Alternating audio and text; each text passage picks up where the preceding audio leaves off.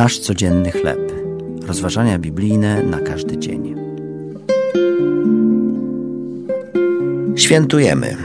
Tekst autorstwa Merwina Williamsa na podstawie Psalmu 150. Gdy Asamoah Gyan, reprezentant Kany, zdobył bramkę w meczu z Niemcami na Mistrzostwach Świata w piłce nożnej w roku 2014, wykonał razem z drużyną zbiorowy taniec. Gdy kilka minut później gola strzelił niemiecki zawodnik Mirosław Klose, zrobił fikołka. Mistrzostwa piłkarskie są tak atrakcyjne, gdyż pokazują różne osobowości zawodników, ich wartości i pasje, mówi Clint Mathis, który zdobył bramkę dla Stanów Zjednoczonych na Mistrzostwach Świata w roku 2002.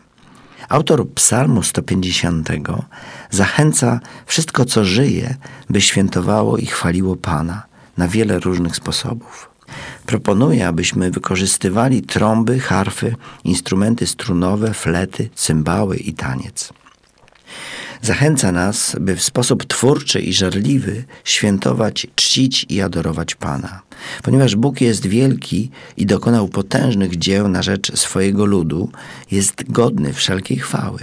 Niech zewnętrzne wyrazy uwielbienia wypłyną z wewnętrznego źródła, które opływa we wdzięczność Panu.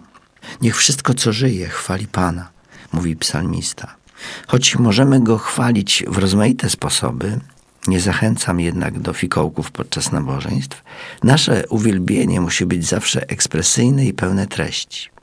Gdy rozmyślamy o Bożym charakterze i potężnych dziełach, których dla nas dokonał, nie możemy się powstrzymać przed oddawaniem Mu chwały.